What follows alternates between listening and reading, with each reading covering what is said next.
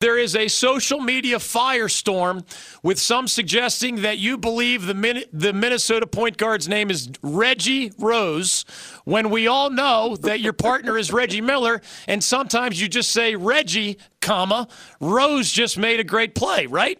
That's exactly what happened, and uh, it happened often. And I'm trying to get him involved, and probably one of the fewer guys that will use their analyst's name. but I, I uh, believe in having a kind of a running conversation. It didn't it was no different when I was working with Doug Collins, and I say, Doug Rose has got to help me. It just that's just what how it is.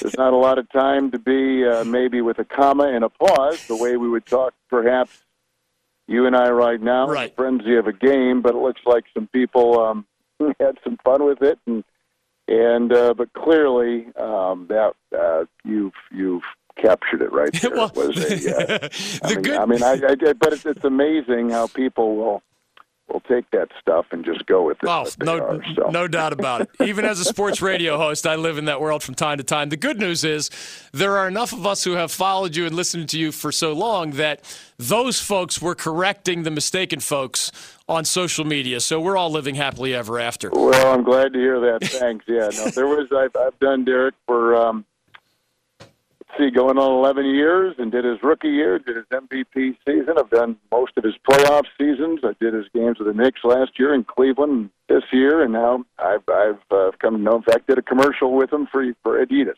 So I I think I I'm pretty familiar with who he is, but but people believe what they want to believe or think what they want to think, and and uh, that's too bad. But it, it's uh, I guess that's what they thought last night.